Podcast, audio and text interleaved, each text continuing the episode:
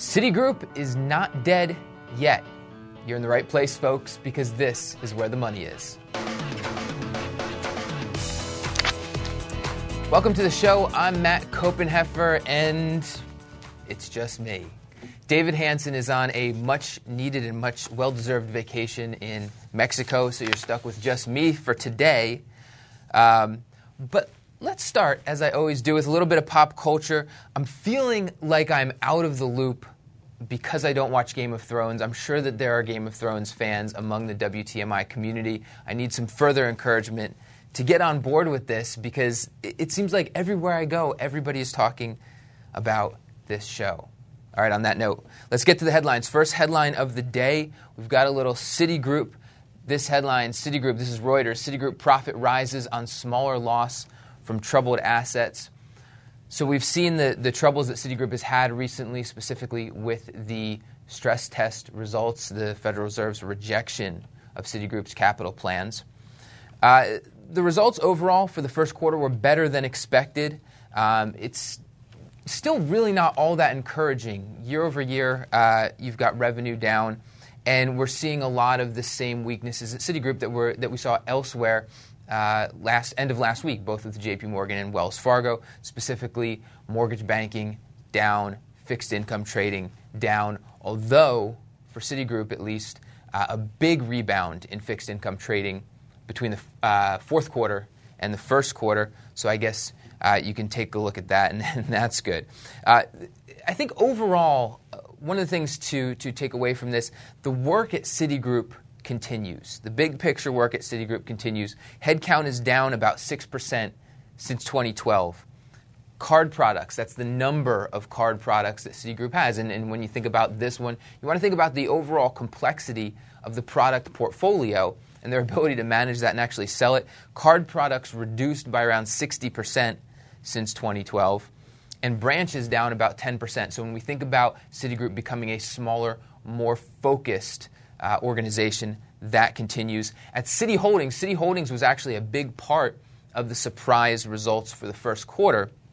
Citi Holdings, the loss uh, there was down to 292 million. That was from 798 million in the first quarter of 2013, uh, and that's while assets continued to fall. Assets down 23 percent year over year. So when we think about the Citigroup story, I think, and, and I'm a Citigroup bull, so I'm talking my, my book here, so you've got to, got to take that into account. But I think this is a really long term story. Citigroup was near death. We have to remember that. Citigroup was near death during the financial crisis. Uh, it got beaten up really, really badly. So when we think about what Michael Corbat is doing and what we're seeing at Citigroup, we want to think five years, 10 years down the line and what this bank could look like. Uh, that is, of course, if the market, if short term focused investors allow this story to continue to play out, uh, we saw with the, with the Fed's reaction. Uh, that a lot of people are already maybe getting a little bit frustrated that this is taking too long. Uh, I think that, uh, that it needs to take a long time because there's a lot that needs to be done. Moving on, second headline. We're going back to last week. This headline comes from over the weekend at Barron's JP Morgan stock on sale after earnings shortfall. So David and I touched on JP Morgan's earnings just a little bit on Friday. I want to go back into it uh, and, and, take a closer look. I, I, went specifically through the, the conference call uh, over the weekend. A couple of things I wanted to, to highlight from the conference call. Here's first uh, a quote from uh, Marianne Lake, the CFO at Citigroup. Uh, she said, in, in C&I, commercial, that's commercial and industrial lending, in C&I, you're right, the industry was up slightly. We were not. It's a continuation of things we've talked about, which is a combination of client selection, of being very disciplined on credit, so not chasing growth at the cost of liberal credit structures or overly aggressive pricing, and also the fact that we continue to see some of our criticized and classified loans be refinanced away from us. So we're not just going to hold the line on discipline. We are seeing the ongoing aggressive cost competitive environment on both credit terms and pricing. And we'll do every rational, rational and sensible deal we can do, but we're not going to chase growth at the expense of discipline. None of this should be particularly surprising to JP Morgan investors, at least long term JP Morgan investors.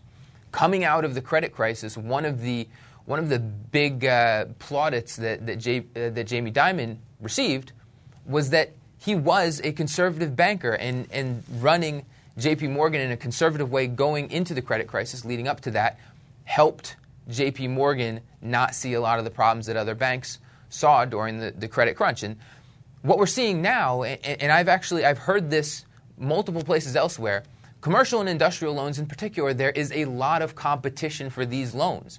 What that means is that you're starting to see banks uh, offer terms for these loans that are, we'll call them highly competitive. In some cases, they may be, uh, they may even be stupid.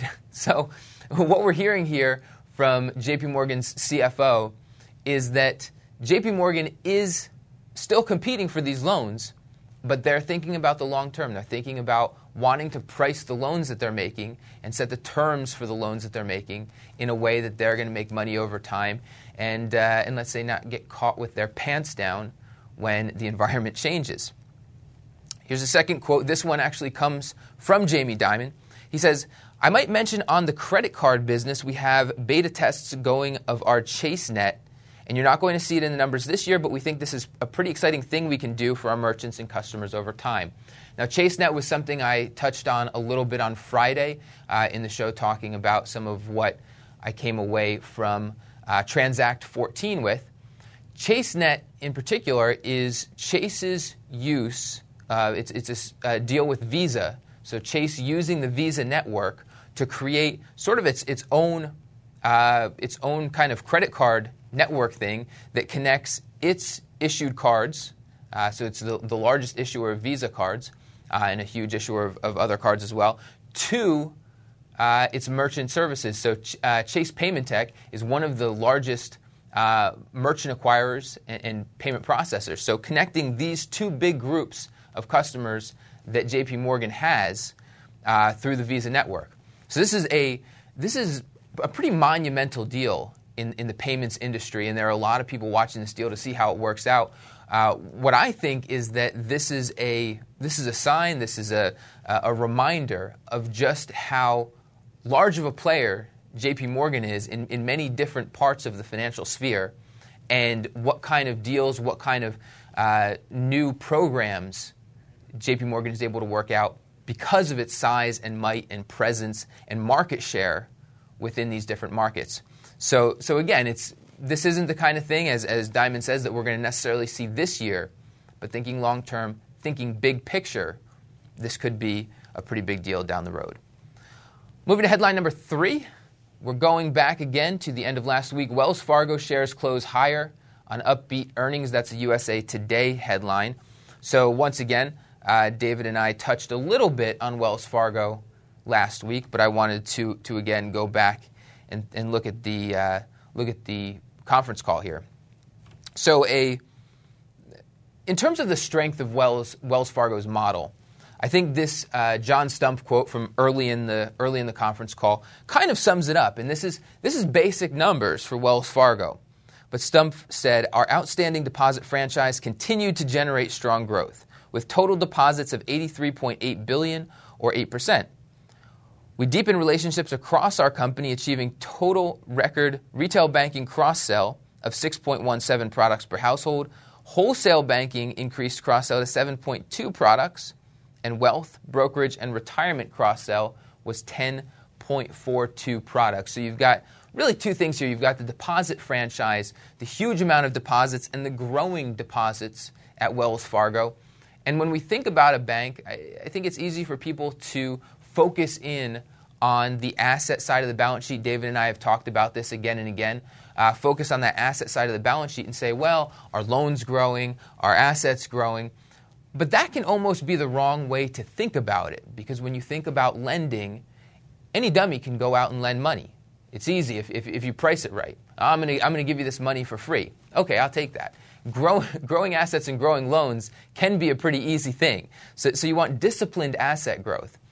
It's actually that liability side of the balance sheet, in particular deposits, where banks can find a lot of value. So when you have customers that are willing to let you hold their money and lend it back out for very low cost or nothing at all, uh, that's, that's a strong competitive advantage when you can get a lot of those deposits, and Wells Fargo is certainly a very strong deposit franchise. On the cross sell aspect of this, this is again, this is uh, bringing in those customers and then leveraging those customers across many different products. So any individual product in banking may not be particularly profitable for a bank, particularly uh, you know the generic consumer, um, the generic consumer deposit uh, checking account kind of relationship. But when you can take that relationship, and as Wells Fargo does, they're, they're talking about the retail banking cross sell of 6.17 products. So the average retail customer at Wells Fargo has more than six Wells Fargo products. That's when you start to get really profitable on a per customer basis. Uh, second, second quote from John Stumpf here. This one he says, The things that we look at are, and this is in, in uh, response to a question about acquisitions. He said, The things that we look at are, is there a way to enhance wealth, brokerage, retirement, uh, possibly, and that would be interesting to us, portfolio purchases. We announced something with Dillard's recently. These are the things that we like doing. We like the car business. What we're doing, if there can be an ad here or there. So I would think of it as bolt-on businesses and not of a way, not think of it as a way of transformational. But again, if we don't do anything, that's also fine. So, uh, two, two things to consider here. First, that last part, if we don't, don't do anything, that's also fine. Uh, Wells Fargo is at the point in its deposit base where it can't, uh, it's restricted by regulation from going out and purchasing other banks, bringing in uh, more deposits uh, by acquisition. So, the last thing, the first thing that I'm focused on, that Stumpf's saying here, is if we don't do anything, that's okay. We have a great, strong organic business. We're finding ways to grow, so we don't need to do anything. But at the same time, there are a lot of different businesses across Wells Fargo, a lot of fee businesses. Uh, you've got that asset management business. He was talking about uh, the auto lending business. So there are a lot of different things here that can snap on to, to Wells Fargo to increase earnings in other places uh, around and, and leverage that core consumer, that core deposit franchise. And I think this is also, uh, we can think about this as a broader point too in the, uh, in the banking business. They've got that core banking business in, in, in, a lot of these banks, but then some of these fee businesses, some of these ancillary businesses can be very, very valuable uh, to the banks and a great way for them to grow. So, so again, uh, being at Transact 14 saw a lot of the a lot of the payments businesses of the big banks. I mentioned Chase Paymentech earlier. Wells Fargo has uh, Wells Fargo Merchant Services, where it works uh, acquires merchants. Uh, it also has, of course, a, a big uh, card issuing franchise. Uh, but then USB, US Bancorp, is another big card processor and merchant acquirer through its subsidiary Elavon. And, and I believe a lot of the value, so we look at US Bancorp and say, wow, that bank is valued uh, on a multiple basis much higher than many other banks. That is actually, I believe, a big reason for that because it has a very valuable payment payments business and merchant acquiring businesses, business within uh, US Bancorp. Moving on to the focus today, we're going to hit this really fast. Um, I just wanted to make sure to, to, as a look ahead for the rest of the week, that we talk a little bit about the earnings that are up ahead of us. On Wednesday, we're going to hear from Bank of America. They'll be reporting first quarter earnings. Also on Wednesday, U.S. Bancorp, Huntington Bancshares, and PNC, a few of those banks that we've watched uh, pretty closely here. Uh, then on Thursday, Goldman Sachs and BB&T both uh, issuing earnings. So those are some of the big earnings reports to watch out for this week. We do have an email address. That email address is WTMI at fool.com. And we love getting questions to that, uh, that email address. And we have a question today from Tim. Tim writes A few years ago, I made the mistake and bought some shares of AFLAC without doing the proper research. When I recently went to rectify that mistake, I realized I don't know enough about insurance to really understand the company. I feel like AFLAC could still be a good company, but I'd like to know for sure can you guys break down the company for me. So the first thing I'll say, Tim, is that I actually agree that Aflac is a good, if not a great company. I, probably a great company, um, and a member of the uh, dividend aristocrats. Uh, it's raised it, it's it's raised its dividend in consecutive years. It's not only paid but raised the dividend for 25 years, 25 plus years. So that's a pretty impressive track record there. So if you're a fan of dividends, Aflac is certainly one to think about. The first thing I'll, say is that I've definitely been in your position before, where where I have I've gotten excited about a company, not done all of the research I needed to, bought the stock, and then later kind of said, you know, maybe I don't understand this to the extent that I should, and and that's always an important thing. It's uh, it's always important that you understand the business, understand what's going on there, because then when when things happen, you're not always going to have somebody there to, to explain them to you in real time. Um, unless I guess you're a subscriber to one of the Motley Fool's news, newsletters, because when things happen there, we do have, have people that do exactly that, that are ready to explain it in real time. So I guess there's that. Um, but, uh, but Aflac, let's talk a little bit about Aflac here. Aflac is, um, Aflac is dominant in the supplemental insurance market, and basically what that means is they offer insurance uh, that is supplemental to typical healthcare insurance. Uh, in particular, it has a, a giant business in Japan, in Japan where there is a, a good government-run uh, health health plan. Uh, but there are certain certain uh, things outside of that health plan uh, and certain costs that can arise where uh, customers have to go, patients have to go out of pocket uh, in order to meet those costs. And in particular, Aflac has a very popular cancer product in, uh, in Japan where it helps cover costs uh, from certain cancer treatments. So this is supplemental insurance. So actually, when you talk about not understanding the insurance market well enough, it's important to understand what part of the insurance market the AFLAC is in. Uh, a lot of times on this show, we're talking about the property and casualty insurance market. That's very different. That is very different dynamics to what we're talking about here at AFLAC. And even if we go over to the standard uh, health insurance companies, so somebody like United Health, that business has fairly different dynamics to what we're talking about here with AFLAC. So we're talking about supplemental health insurance. Also, certainly a um, a good market share, a strong market share here in the U.S., but that U.S. business isn't nearly what uh, what the business is in Japan. So that's another issue that you have to make sure to understand with AFLAC is that while we while we know AFLAC here in the U.S. And, and, it has a very good business here in the U.S. It's got that great advertising campaign. We all know the duck. Most of uh, most of Aflac's business, or the the majority of Aflac's business, comes from Japan. Um, in terms of growth, I, I, think that this there's still opportunity to grow the supplemental uh, health coverage that Aflac has has dominated. Uh, but part of that is getting more creative uh, in how they're marketing that product, the relationships, the relationships that they can create to uh, to sell those products to new people, and creating products that resonate with uh, with consumers. And there may be, in particular, some opportunities to do that around some of the new. Um, I hate calling it Obamacare, but let's call it Obamacare. Some new products around uh, the Obamacare here in the U.S. Uh, Aflac is also branching out or has branched out into some other uh, types of insurance like standard life insurance. Um, that I think can provide some growth opportunity for Aflac, but you're also introducing some new risks into the into the business, and uh, and this is a business that it hasn't uh, it hasn't been doing for the same length of time that it's been doing the supplemental health. Um, in terms of big picture, kind of big picture macro, uh, just like most other every other insurance business, basically, uh, Aflac is taking premiums ahead of time and then investing those premiums until the time that they have to pay out costs. So they're investing those premiums primarily in fixed income bond type securities. So just like every other uh, insurance company lately, Aflac has been, um, we'll call it suffering, maybe suffering is the right word, uh, from this low interest rate environment. So as the interest rate environment turns back around, that could be a positive for Aflac as well.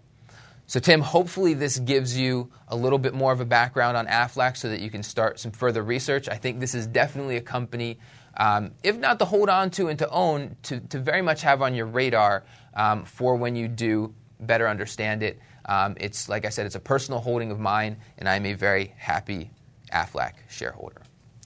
Finishing off the day, as we always do in the Twitter sphere, our first tweet of the day comes from Josh Brown. There's no tweet here, it's just a picture and we do have the picture. This picture is uh, it's Morpheus. It's a picture of Morpheus, and it says, "What if I told you you didn't have to just buy tech stocks?" Um, or, sorry, it says, What if I told you you didn't have to be 100% long tech stocks? Uh, I think this is, this is great. Over the past week, we've seen some weakness in some of the high flying tech shares. And, uh, you know, the picture says it all. You don't have to be just in one, one type of stock, you don't have to be in just the high flyers.